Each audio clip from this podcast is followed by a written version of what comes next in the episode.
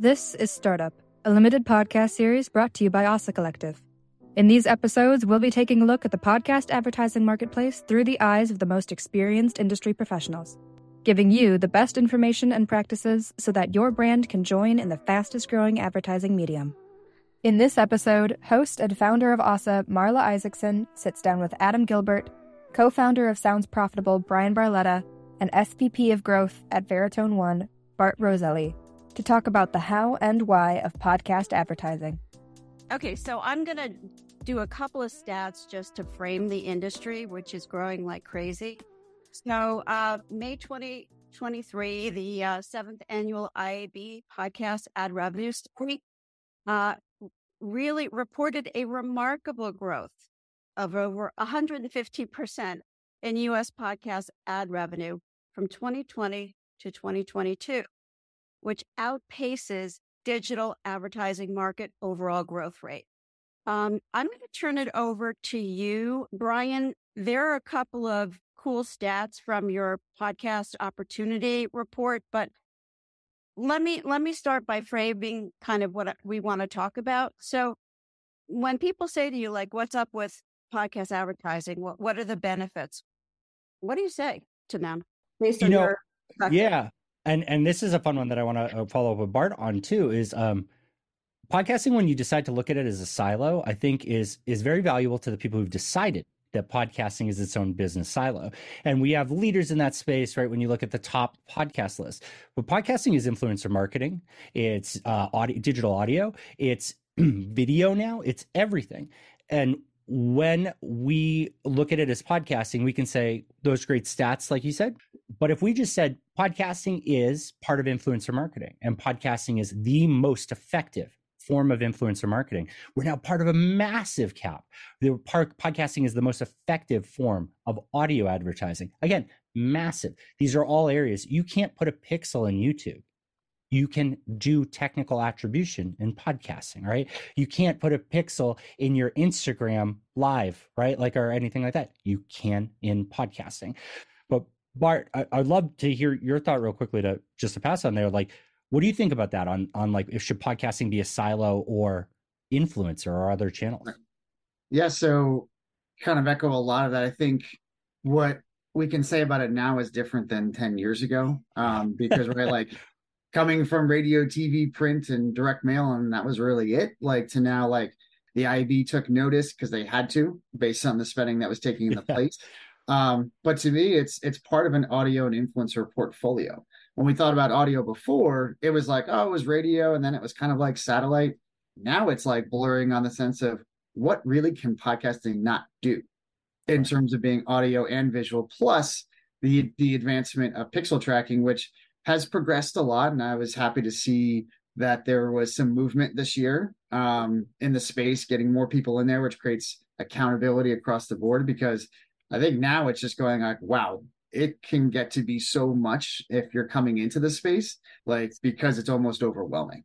So Bart, when uh, your clients come to you and say, "You've got big clients," but putting that aside, where do I start? What do I do? How do I think?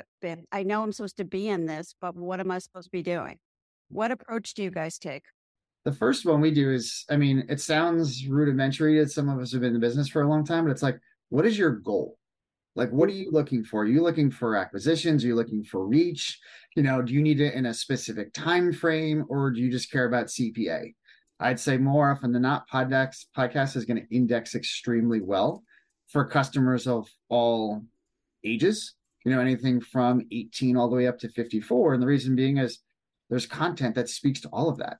Like you can target somebody young, you can target them in gaming, you can still target them in news talk, conservative talk, fiction, true crime, things of that nature. So I think the first thing is just really assessing what are you trying to get out of the channel because there's many different ways to execute it from, you know, embedded ads, host read ads, which the performance marketers, you know, obviously default and love to, but dynamic ad insertion? What about with like Black Friday, Cyber Monday promotions? Like you don't want your ad sitting in perpetuity for long periods of time if you need customers to hit during a time when your promotion expires. So it's a lot of asking those questions first and not just going like, all right, let me just like square peg round hole this. Like this is definitely how it should be done. because there's a lot of different strategic ways you can execute, which I think is the benefit of podcast now. Thanks, Bart. So, Bryan, I'm going to ask you a question. So, from your perspective, your background, and um, what would you say to a brand when they're like, they're like, how do I initiate podcast advertising? What kinds of things from an industry perspective or a research perspective do you think brands or advertisers need to consider? Yeah, there are definitely micro details when you're working with agencies, but anything from a, a, a research or industry perspective? Um, I think that a lot of a lot of what we end up doing is reminding the brands that they're the client, they're the customer, right? Um, which is pretty rough. And then the real big thing is I I, I kind of ask them like, is this about performance or ego? Because you know their boss is the one buying the billboard in Times Square, pointing to it on Instagram, and they get no credit or no fun with that. Sometimes it's nice to hear the brand that you bust your ass for, like said by a host that you respect and maybe that's worthwhile. Maybe that's valuable to you. Maybe that's helpful in a reel that helps with marketing or whatnot. Or maybe you need to buy incredibly wide announcer ed. You know your message and you need to go for the lowest cpm possible with the highest conversion. And it just really know what you want to get out of it before you spend. And then you you really can't do wrong because if it's performance then you use the right tools, you monitor it, you throw away what definitely doesn't work, you challenge them to improve what could work, and you stick with and double down on the things that are working. If it's if it's ego, call the top 10 networks. Get get Dax Shepard get joe rogan get you know everybody to to say your podcast uh, or sorry your product in their podcast because that's valuable to you. Everything can be a win if you know what you're buying. So you're sort of touching into like the the details of of a campaign. So I want to ask the big question that I know is interesting to people. So uh, host read ads, baked in, faked in, dynamic ads. I'm going to toss this over to you, Bart, first. So, well, I don't know if there's enough time here. That's what, uh, from what Bryan and Adam heard me. Yeah, that's like a ringer kind of question. So I knew that. Tough yeah. one. Right. Um, so look, I think there it's there's a couple different ways you can carve it up. Is performance-based marketers embedded ads as a foundation, not always, tend to outperform dynamic. Now that has evolved and changed, especially with pixel tracking. Um, and execution being important. But as i mentioned earlier is it's like what are you trying to accomplish? What's your what's your campaign's goal? Um, and look embedded ads drive really strong results. There's very few mediums where you can say hey i'm going to run and run an ad and it's not there's not somebody in the production thing going no no no you're up on time. Like wrap it up wrap it up. Like they might go 70 80 seconds long for something you're paying 60 seconds for. That's hard to really compute whatever from that perspective in terms of value, but you can see things pop really quickly. There's a delayed response effect, which again depends on what your campaign's goals are. The best thing about the ecosystem is that it's so massive that you don't have to follow a one size fits all way. Um, so to me, it's both are always going to be available and are going to be necessary because I don't think it's ever going to fully go one way or the other. That's my subjective opinion. So, Bryan, I want to ask you a question because you just did some research on this very recently in terms of metrics, which is um, brands understanding now that they actually can um, measure the success of a campaign. So, can you talk about that and um, sort of what you heard from brands and where the disconnect's been?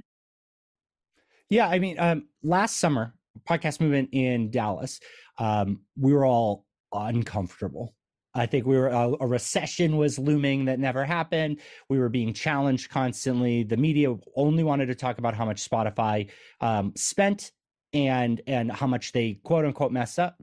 Personally, by the way, I believe that they bought us five years worth of knowledge. Like they they determined nobody wants to go to a specific app for a show, which before Spotify doing that we didn't know. Right? We thought it could be like streaming. Um, and what we learned when we did one of our last pieces of research was that people are comfortable and they believe the measurements there but it's it's still pulling teeth. What provider can work on what platform? Who is and is not iab certified right? Who what is your discrepancy between that uh, that measurement and attribution partner and the hosting platform? That sync is is very close to being perfect by default right now. If they're an incumbent, if they've been in the space for two years, I, I feel we are very, very close to saying that like we're not seeing drastic differences there. But before, but like August last year, yeah, we sure were. This year, it feels more confident. The buyers feel more comfortable and confident with it. They do want to do think more things like Bart is saying, um, but without being able to put the same technology on your entire buy you can't do that right? Uh, frequency capping is a killer example. People want that more and more but if i buy from 10 individual shows saying i'll buy your full catalog but i'd like to frequency cap i can't get them the same information for them to do it. There's a technology vast instead of putting the mp3 file up there it effectively uses my own ad server as the buyer to let me decision if i want that ad or not some platforms can handle it, some can't. So it gets us closer, but we're still not everywhere. And that would allow me to say, ah, I've already gotten that person too much. I don't want that one. Gets into programmatic, gets into other things. But that, like, there's so much nuance in there. And when you guys are talking about host read versus announcer read, and, and also you threw in dynamic insertion versus integrated or baked in, I want to separate those. We have the creative type, and then we have the delivery method. You can do a dynamically inserted host read. Super, it happens Veritone does it. I'm sure you guys do it.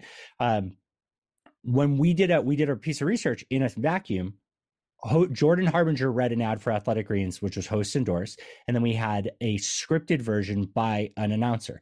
In that silo of a test, when the content and the ad matched, when the production quality was high, when it was only one ad, it was less than a 7% difference between preferring the endorse versus uh, preferring the announcer, right? The announcer was only 7% dip, negligible. But when you buy from that host, you can say, well, how many ad placements do you have? How many, like, how many ads per placement are there?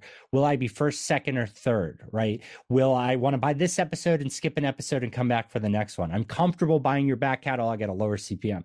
When you buy it with an announcer, sometimes if you buy direct, you can have that level of control, but likely they're going to prioritize it for their more expensive host read. But when you buy a programmatic, we don't have all those signals yet. Those are things that that's another example of what we're doing with sounds profitable is what other signals should we be passing into the bid stream so people can value things higher and lower? This is the third ad break and you are the third position in it meaning that you could be the ninth total ad. What is this value to you in that request versus being the second ad break first ad? So adam want to comment on that? Yeah i mean again uh, you know going back to the question about host read ads and uh, baked in dynamic. Um, I mean, the, the, the industry kind of evolved. Uh, there was there was a movement. Uh, a lot of large uh, large networks um, basically went to full dynamic um, ad insertions for everything, and they said, "This is what we're going to do," and um, that's it. We're just doing everything dynamically inserted, all push through ads. And as a result, you know, performance for the most part really suffered. Um, you know, with exceptions, but that was that was relatively the case, and a lot of the networks saw diminished uh, revenue from those performance marketers. They went back to those agencies and said, "Okay, what what do we need to do?" And um, and as such, a lot of those uh, those networks went back to doing either embedded ads or what we call faked in ads, which means that they are dynamically inserted, but they are baked into that particular episode but for a period of time, whether it's a month, two months, whatever it is. Um, so that that that's kind of the evolution. The the question is, uh, you know, what is the most effective? The issues that I've kind of ran into, and this is most recent, um, that companies like Podscribe has has kind of uncovered over the last few months or half a year is that they've done a lot of research and analysis on um, a lot of DAI campaigns that I've seen, at least. Um, and, you know, Bart, you can kind of correct me because I know you, you do a lot of work with Podscribe, but, um, you know, a lot of the analysis has shown that what happens with a lot of these the DAI campaigns, especially, well, specifically with networks that are not frequency capping on the campaigns is that you're basically hitting or you're pummeling uh, the, the same listener, the same unique. Audience. Can I jump in on that? Yeah, please do. So they, they're not actually. Okay. This isn't malicious in any capacity. It's not manually set up. There's a flaw in the system. Okay. A lot of the decisioning, like uh, uh, when we think about dynamic ad insertion, right? The requests come in. Let's say a hundred requests come in right now that look exactly the same. I have to send out responses. If they're all at the same time and I haven't had a chance to confirm what I sent out counted as a download and that had ad delivery, I can't update my database. So all 100 of those get sent out and I had frequency cap one. And I'm not for whatever reason. And, and this is something that hosting platforms are working on and improving on their frequency capping. I'm not saying that on average, when I send out whatever I send out, 70% of it does become a download. So I'm throttling appropriately. Or I'm saying when the request comes in that look like if my frequency cap is one, then pace it, take a breath. It's okay if you miss this one here. Um, because of that, what happens is all of a sudden that frequency cap one, all 100 come back and say, it was like that one, like we just served all those, right? It sent them all at the same time. It's not actually a user that the main issue there was apple podcast was auto downloading when people would resume listening to a show. So let's say you stopped listening at episode 50 and you came back at episode 450 and you hit auto download it would say give me 400 episodes. And then the operating system would collapse it. 400 downloads would come through and be sent. That would be enough for iab standards but only 300 or, uh, or only 50 of them would be downloaded. The next day again again again pete crushed this with Podscribe. His view was the first time we looked at it as a campaign, and individual campaigns get sucked into those vortexes. And what we found is that frequency capping needs to be improved and logic about that. What you send out matters as much as what you get back for confirmation, and we need to look into that. We also found out that there can be delay between the episode going live and dynamic insertion, which the term uh, embedded, we need to get away from faked in because it's a bad term. Embedded is the idea of using dynamic ad insertion to 100% share a voice in a specific episode for a specific period of time.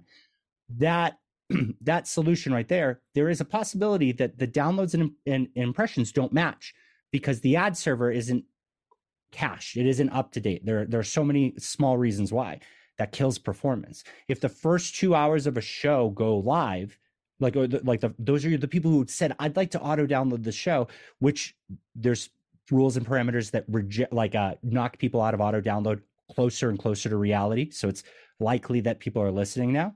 Um, you're losing your p1 listeners. You're losing the people that are most likely to convert. So like you said a lot of people did revert back to integrated formerly baked in because there's no ad serving. You want to buy that episode 100% of the downloads.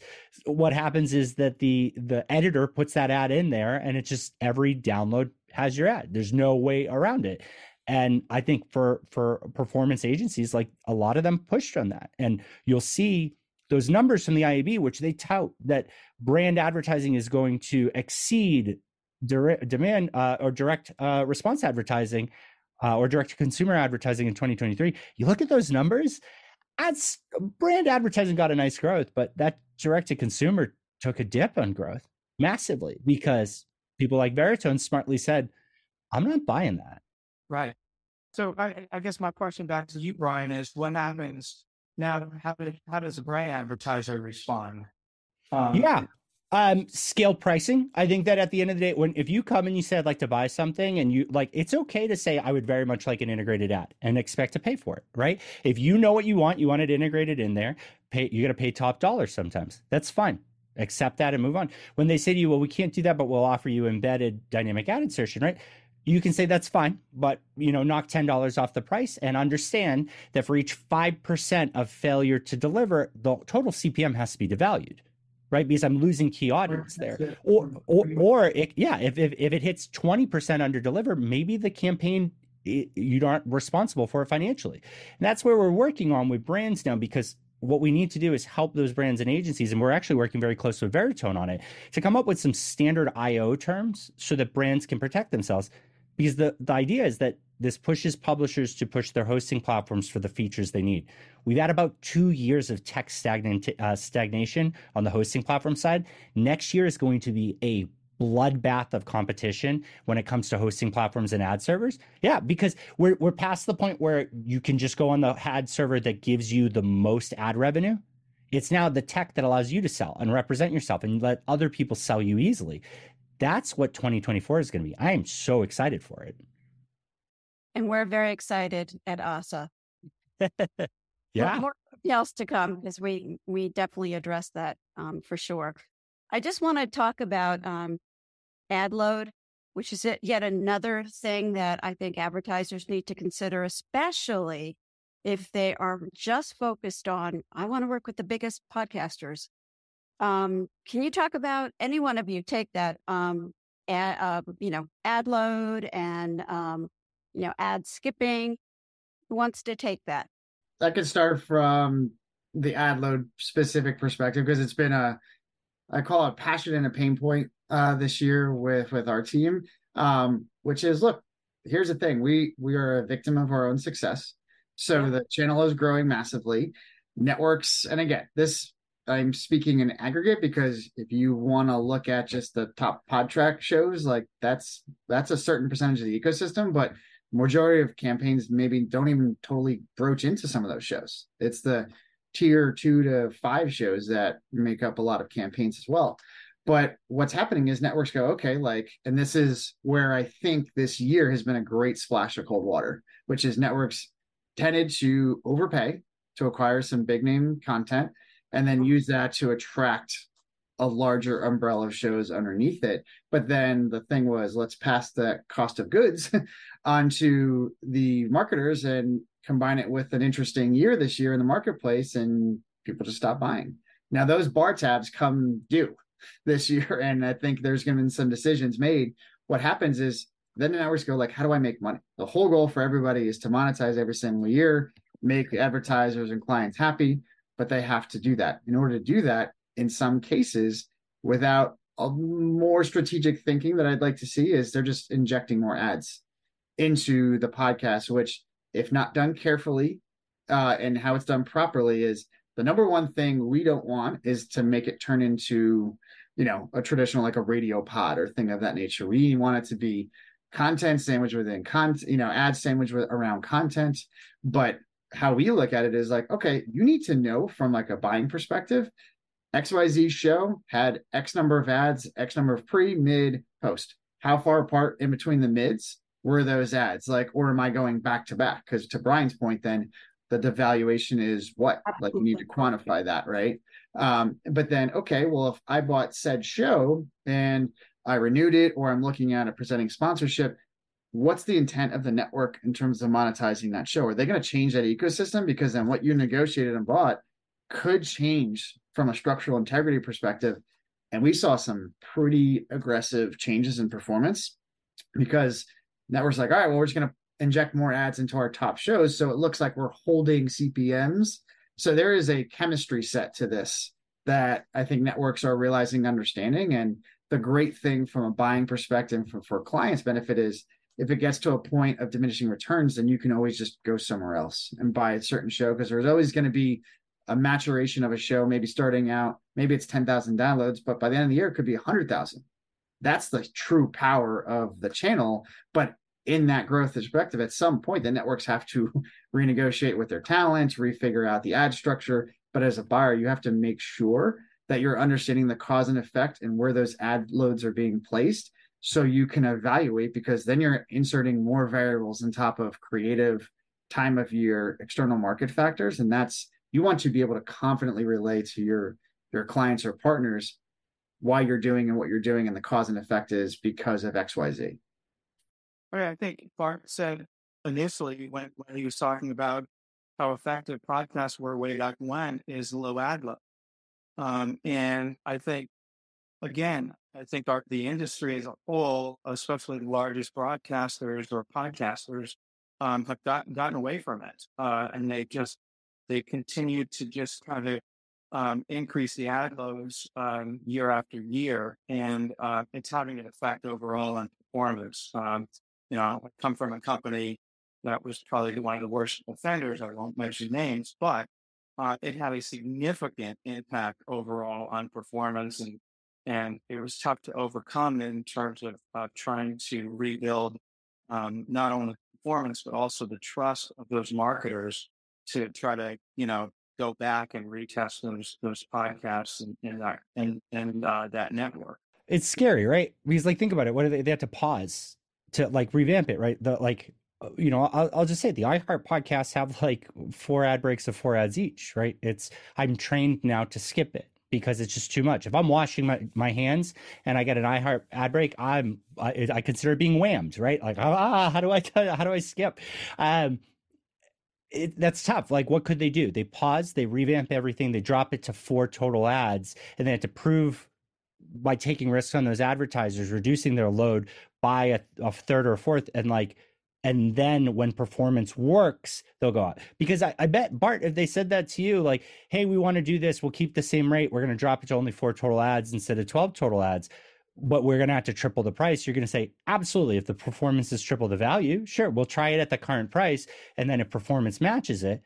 And for some of these it really would right? When their hosts endorse like that's great but a lot of these public companies they can't. We can't take a month off from earning revenue. We can't revisit it and and retry it and and so it's uh it's a uh, don't get in that cycle is basically the advice. Work with partners like Ossa work with directly with veritone and and and control as much of that as you can because the alternative isn't great so i'm a brand or advertiser and i really want to i have a nice budget i want to get into the podcast advertising world there are a lot of agencies, great agencies out there, you know, Veritone, uh, there are networks like Ossa.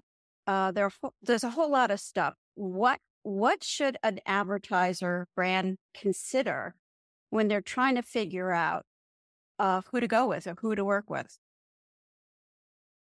Adam. I mean, there's a lot of variables.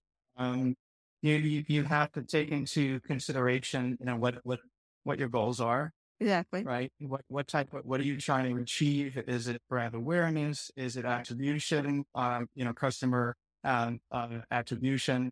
Uh, you know, so it, it really depends on what you're trying to achieve. And then um, it, it then we need to just kind of figure out, you know, what is what's the the best strategy. Um, I mean, obviously, agencies like Veritone um, provide great guidance because they have right. a lot of you know, amazing experience and data to be able to guide, um, you know, their clients. So, um, working with experienced people like that is, is really, um, important. Um, I, I think what I always, what I always stress to, uh, to advertisers, to, to, uh, to brands is, um, I always find it interesting when a brand wants to work with one specific network or one specific you know, broadcast or whatever, uh, that's not necessarily the best way to approach it. Um, you really want to be able to uh, make the right decision. Um, and the right decision means that um, you be working with various um, uh, vendors, various networks. Um, so it's really important to kind of get a feel for what's out there uh, and not just kind of take the first person that you speak to and, and let them sell you on all the, all of their assets. So Bart, so I guess same question when um, kind of newbie brands and advertisers come to you and they're like, "Why should we work with you?" How how do you answer that? I mean, because you certainly have extraordinary experience, you know, in this industry. But how do you guide uh, and help a brand navigate through this process? Yeah, so I mean, a lot of it takes place in like our business immersion discussions. Like we talked about, what are the goals? What are you looking for? Um, sometimes, like Adam, you know, was saying, like they come in with a preconceived notion of like how they should execute, and we say, okay, if we execute it that way, this is what's going to happen. This is our recommendation on how to approach it from research. I mean, you can't say enough about research. Like research removes subjectivity and says this is what it says based on this data sampling and why sounds profitable is invaluable because they're independent like they their whole goal is to grow the channel in the industry and provide that level of support the best thing i can say is again removing like the the monetary perspective is like do not go into podcasts and just you know try five shows and try them once and be like oh it didn't work. Like thinking about there's all the the hundreds of millions of people listen to podcasts but just from like a performance perspective there's tens of thousands of shows out there. So you're going to throw a dart into an ocean and then expect to hit it out of the park. Like you're not going to hit it out of the park every single time. We have hundreds of millions of dollars of data, and you're still not going to be perfect every single time because not every single influencer show resonates with every single brand. So the best thing I would advise clients is like, don't expect like 100% of it's not going to work. Let me tell you this right now. Like, but what I can tell you is what doesn't work is just as valuable as the stuff that does, but also make sure like you're testing a good array of shows and don't be ego struck by the fact that you're not on shows that are on the top 500 ranking because that's great and that could be an aspirational goal. Maybe it's part of the the ego struck Bryan was talking to but if you're looking for results then you're better to get i test a few dozen shows and then go okay how does it work? How do varying size shows work in terms of my customer funnel? Because i can tell you from experience like how people buy mattresses is very different than how people buy socks or how people you know gamble or buy earbuds and things of that nature. And you have to understand that in the context of how does it work? Every podcast is its own ecosystem. Like that is the most the most succinct way to describe it. And you need to test of the hundreds of thousands that are out there you need to at least get a fair sampling so you don't get a false positive or a false negative. Super. Thank you. Yeah, right. so I think we've covered a whole lot of content today. I want to thank my panel. Um, stay tuned. We have nine more uh, of these sessions. More details to come. We're going to be covering a whole lot of stuff from um, industry lingo, ad formats, uh, a media, creating a media campaign. So lots of good stuff coming. Uh, more details to come. And again, I want to thank the my illustrious panel. I found this really interesting and I always learn something. Okay, guys. Thank you so much. Thank you. Thanks again. Thank you for listening to this week's episode of our startup series. If you're a brand who's looking to get into podcast advertising, come visit our website at ossacollective.com. That's O S S A collective.com to learn more about how you can get started with your first campaign.